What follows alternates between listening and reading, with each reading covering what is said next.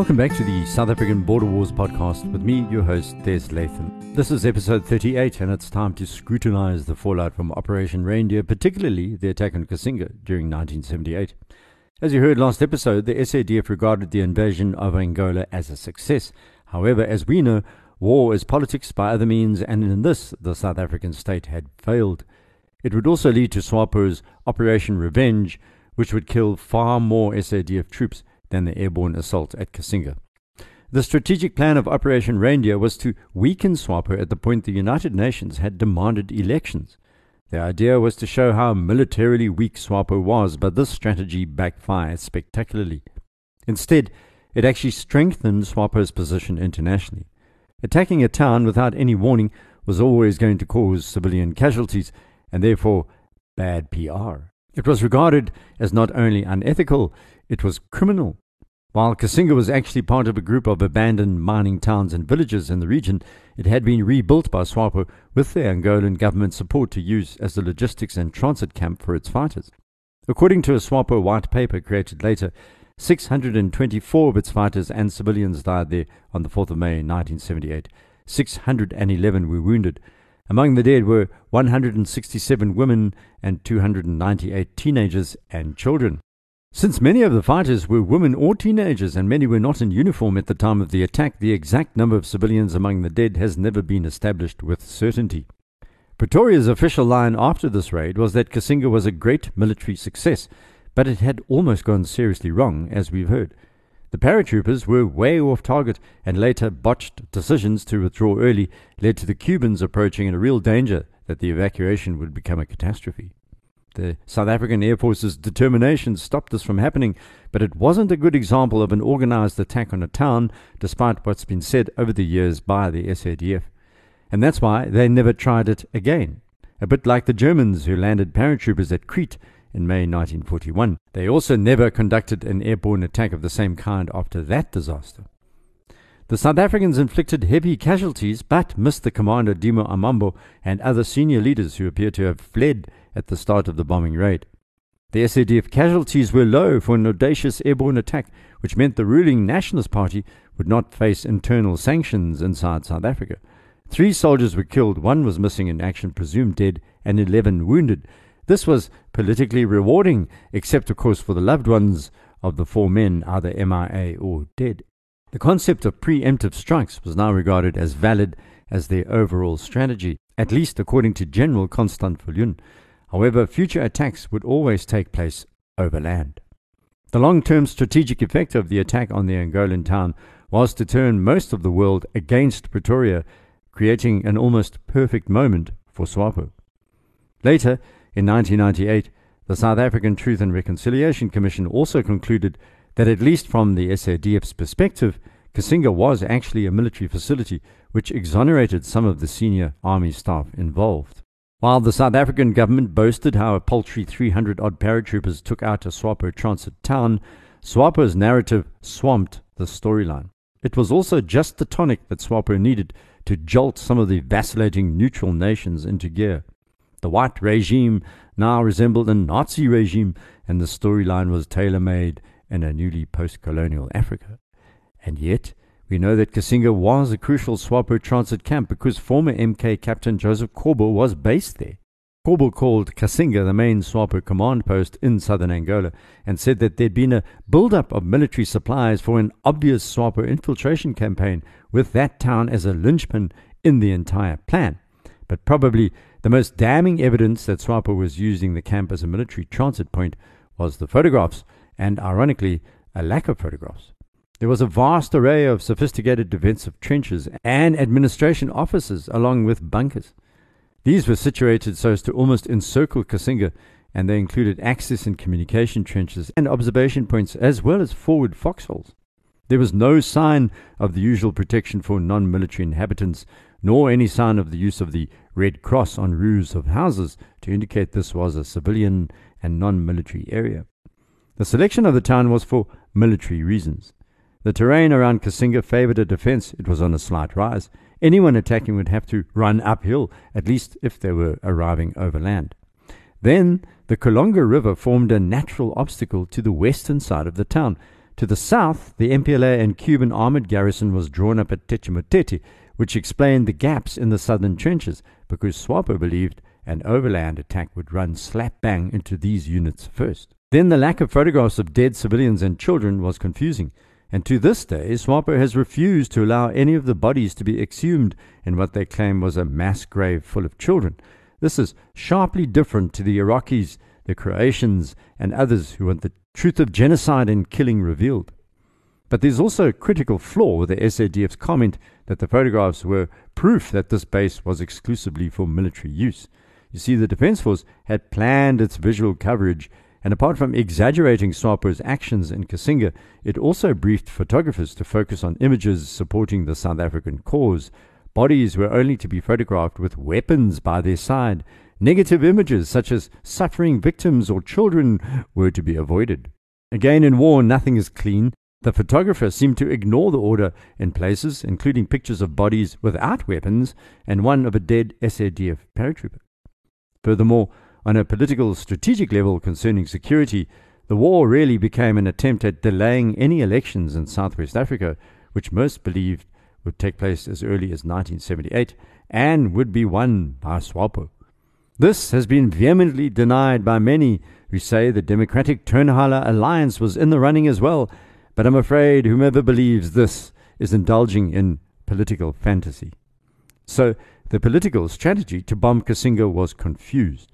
It boiled down really to the lives of South African white males being exchanged for time as Pretoria held onto its Southwest African buffer zone against communism in order to improve its negotiation position. And still, Operation Reindeer wasn't quite finished. There were two more events which need closer scrutiny. Firstly, 3 2 Battalion was ordered into Angola two days after the attacks on Cassinga and Chetequera. This was to assault a dozen smaller objectives in the Omopepa, Namudi, and Enhombi areas, which were east of Chetequera. Secondly, there was SWAPO's revenge, which we'll hear about shortly. 3 2 Battalion, as we've heard, was a unit pretty much unique in the SADF. It was composed of a group of former FNLA troops and ex Portuguese soldiers from Angola, led by South Africans. The men had nowhere to go after Portugal's leftist coup and Angola's new political dispensation controlled by the MPLA. The men of 3 2 were not quite mercenaries, not quite the Foreign Legion, and were nicknamed Buffalo Battalion, or sometimes just Buffalo after the black troops who fought against the Confederacy during the American Civil War on behalf of the Union. Ironically, now black soldiers would actually be fighting for a white minority government, although 3 2 soldiers thought of themselves as freedom fighters for their country, Angola.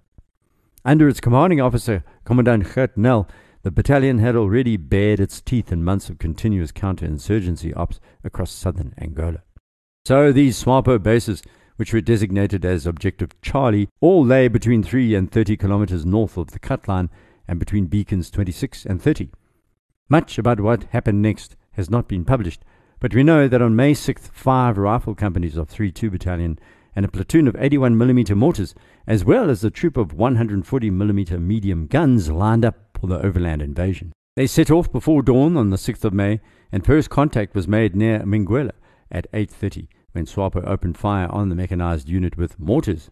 Nel's troops assaulted the base and SWAPO fell back to Namudi, four kilometers west. The battalion only arrived there in the early afternoon and prepared for their next assault, but were delayed, then attacked early on the 7th of May. Resistance was weak, and the base was overrun by noon. Then it was on to the next target, Omepapa, but once again the thick bush caused delays, and 3 2 Battalion lagered that night. SWAPO fired on the lager through the night with their 122mm rockets based at Limona, but caused no casualties.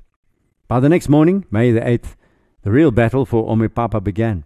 3 2 were dropped in by Puma helicopters to speed up the assault, which took SWAPO by surprise, and Omepapa was eventually overrun, along with smaller bases at Target 13 and two small camps near Limona.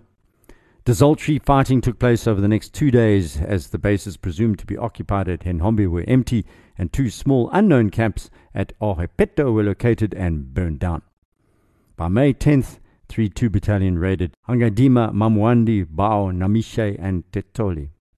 The exact number of casualties in these firefights and battles are unknown, and on the afternoon of 10th of May, 3 2 Battalion crossed back across the cut line into Southwest Africa. And that was the end of the South African initiative for the moment. SWAPO, meanwhile, was planning revenge, and their response would kill more than three times the number of South Africans that died in Operation Reindeer. This took place at Katima Mulilo, the unofficial capital of the Eastern Caprivi, which had been a quiet zone for years, as we've heard. There was sporadic insurgency activity by SWAPO and CANU, the Caprivi African National Union, which operated out of Zambia, but by 1978 the area was relatively peaceful, and CANU was taking issue with SWAPO over their joint activities. Pretty much in the same way that MK had argued with SWAPO about the military strategy, CANU felt that SWAPO was focusing on Ovamboland further west, and not the Caprivi. What would happen next took everyone by surprise, except for SWAPO, and those in the know inside Zambia. SADF army wives and families lived in Katima Mulilo, enjoying the beauty of the Zambezi River, surrounded by unspoiled bushveld. Herds of elephants rambled around. Jackals could be heard, as well as other animals during the night. It was a relatively soft deployment. That was about to change. Yes, there were incidents at the small fortified base known as Wenela, which was southwest of Katima. That's where the SADF and Zambian Caprivi troops spent the hours staring at each other in something that resembled the Western Front or Korea or the Ukraine these days. The Zambezi flowed into a bend here and created a natural bulge. They were a couple of hundred meters apart. Sometimes small arms or mortar fire would be exchanged, but very little damage was caused, let alone injuries, which is why SWAPO's revenge attack was going to be so shocking. A few weeks after Operation Reindeer, intelligence reports began to filter in about activity in Zambia. On June the 8th, 1978, for example, a number of SWAPO commanders were reported at a base in the bush near a village called Sinzembele in Zambia's southwest. A few days later, SWAPO and Zambian officials met nearby at a place called Mongo. Soon after the second meeting, SADF camps reported an increase in sniping. Clearly, something was going on. What was changing was that a large cache of weapons and ammunition had been carried into the area to the north of Katima Mulilo, with the Zambian National Defense Force assistance. The ZNDF were there as a protection against any SADF plans to cross the border, a kind of insurance. The South Africans were growing perturbed, and Defense HQ ordered an increase in the number of bomb shelters at Katima Mulilo, which began to be built. Bush was also cut down around Wenela so the field of fire could improve. The SADF was in the process of building a wall to provide extra cover, and a new engineer base was planned east of the Kwando River. But the Caprivi is an isolated place. There was difficulty in sourcing material for these defenses, and transport was also difficult to obtain, so things were proceeding slowly. None of these extra defenses were in place by the time SWAPO's leader Sam Nujoma paid a visit to his bases in southwestern Zambia. That was in early August, and the reason for his visit was revenge, although the only thing the SADF intelligence knew for certain is that Nujoma was there. Intelligence thought perhaps it was to remotivate his men and women fighters after the shock of Cassinga. They also believed it could be a political move because the newly appointed United Nations Commissioner for Southwest Africa Namibia, Martti Ahtisaari, was scheduled to visit the Caprivi later in August. All would be revealed and it wouldn't take long. On August 13th, there was a sudden surge in Zambian border violations as a series of mortar bombs landed near the airstrip and heavy machine gun fire pinned down South African troops who were training near the base. Alarming new intelligence circulated a few days later. On August 17th, the local SWAPO leader called Commandant Solomon Huwala had apparently ordered two SWAPO companies over the border from Imusho to set up closer to Mapacha. The problem was, Mapacha was where the SADF's main airfield had been built. What they didn't know was that Huwala's men had deployed a large number of 82mm and 60mm mortars. That wasn't all. SWAPO had managed to set up Czech ZB 26 light machine guns, RPG 2s and 7 missile launchers, and even a 14.5mm anti aircraft gun. Just for good measure, SWAPO deployed a 122mm Red Eye single tube rocket launcher just north of the cut line, only 4 kilometers from Wenela near the bulge. But it wasn't at Wenela that the red eye would cause the most damage. By August 22nd, these weapons were in place and plans were almost complete. Just one more thing remained, and that was to warn their allies, the Zambians. So Solomon Huwala sent a group of his men with a message to the Zambian administrative and police base at Sesheke, indicating an attack was imminent and that they should expect a South African counter-attack, which could come by ground or by air or both. The garrison duly prepped its nine SA 7 heat seeking missiles and three launches, then passed on a warning to fellow commanders along the border. Zambian forces were now ready. Of course, all this radio messaging had been picked up by the South Africans, and intelligence at Defence HQ in Pretoria was alerted. One parachute battalion and 81mm mortar group based near Bloem were put on a 60 minute standby, and a specialist medical team in Pretoria was also readied, along with a troop of 140mm guns of 14 Field Regiment. At 7:30 p.m. on the night of August 22nd, officer commanding 13 sub area Commandant De Jager called a group meeting at Katima Mulilo. An attack was likely within 24 hours, he said, and his officers were made aware of just how serious a threat this was. And yet, it appears some did not fully appreciate his warnings, as you're going to hear. Intelligence pointed to 600 SWAPO fighters being involved who would apparently target both Wenela and Mapacha Air Base, and perhaps Katima Mulilo too. But the SADF had some teeth of their own including a battery of 144mm guns and 81mm mortars. They also had two groups of heavily armed combat teams ready to respond. Combat Team Alpha was headed up by Lieutenant Harry Harvey and comprised two infantry platoons and a 60mm mortar section, along with two troops of Eland 90 armored cars. Combat Team Bravo was led by Lieutenant Flip Gerber, an infantry platoon from the SA Cape Corps, backed up by six Eland 90 armored cars and an 81mm mortar group.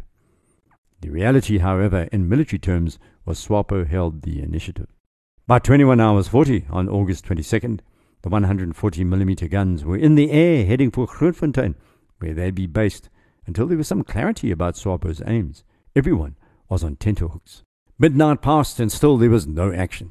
At 0100 hours or early on the 23rd of August, Radio Zambia broadcast a message warning that the war against the South Africans would be intensified shortly. This was standard propaganda at the time, but what it was really signaling was the start of Operation Revenge.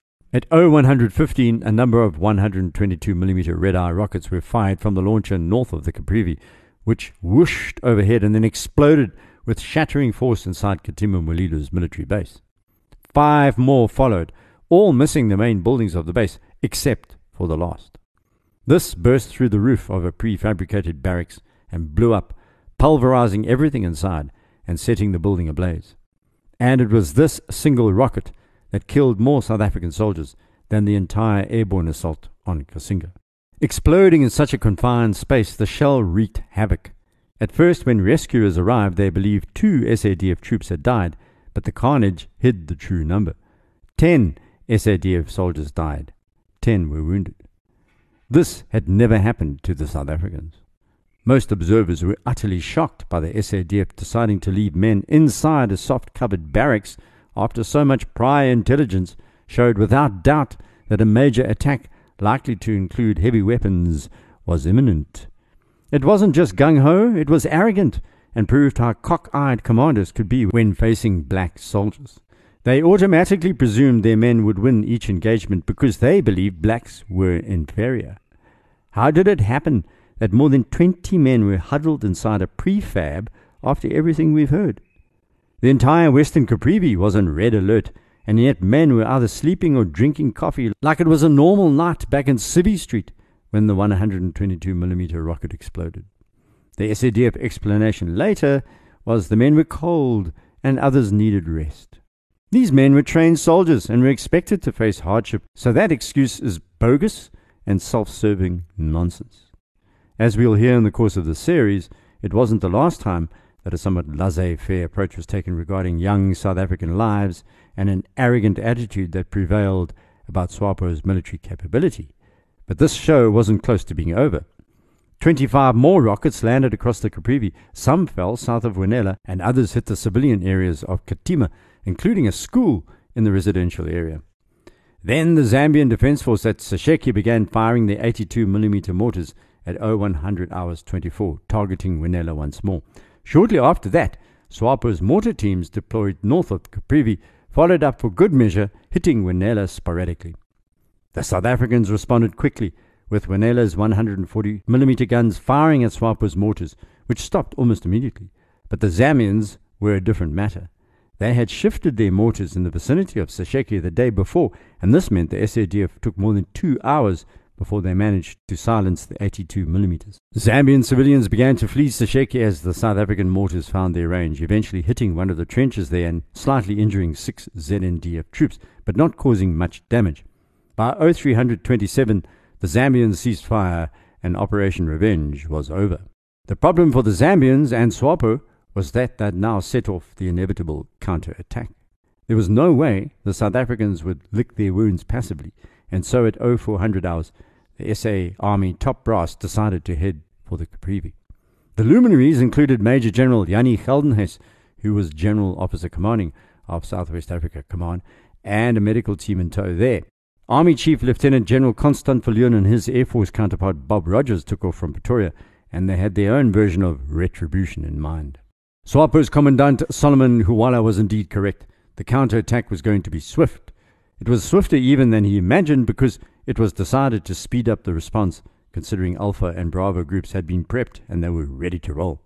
They knew that SWAPO and the Zambians would expect some kind of assault at first light. Instead, within half an hour of the bombardment, Combat Team Bravo moved out of Mapacha, heading for the borderline and by dawn the small group of vehicles was heading towards SWAPO base number 11, around 30 kilometers inside Zambia. The plan was to catch SWAPO off guard by starting early, and they almost did. By 1100 hours 30 they reached the base but found it deserted. There was evidence of around 100 SWAPO soldiers based there, with tracks showing they'd fled on foot, about half going north and the other half northwest. They had also left a mortar base plate and 300 bombs and in emplacements, another two 60mm mortars were found, along with a 75mm recoilless gun and eight 82mm mortars. Bravo took these and returned to Mapacha without making contact. But Combat Team Alpha had a completely different experience, as you're going to hear next episode. Just a quick note at times these episodes may arrive slightly late, as my workload leads to some deadline issues, but I'm trying to land one a week, or at least within 10 days. Thanks for the messages I'm receiving from around the world. Really interesting group of listeners out there, and you keeping me on my toes. You can contact me via my website, abwarpodcast.com, or direct message me on Twitter at Des Latham for any comments and or suggestions. Until next, Totsiens.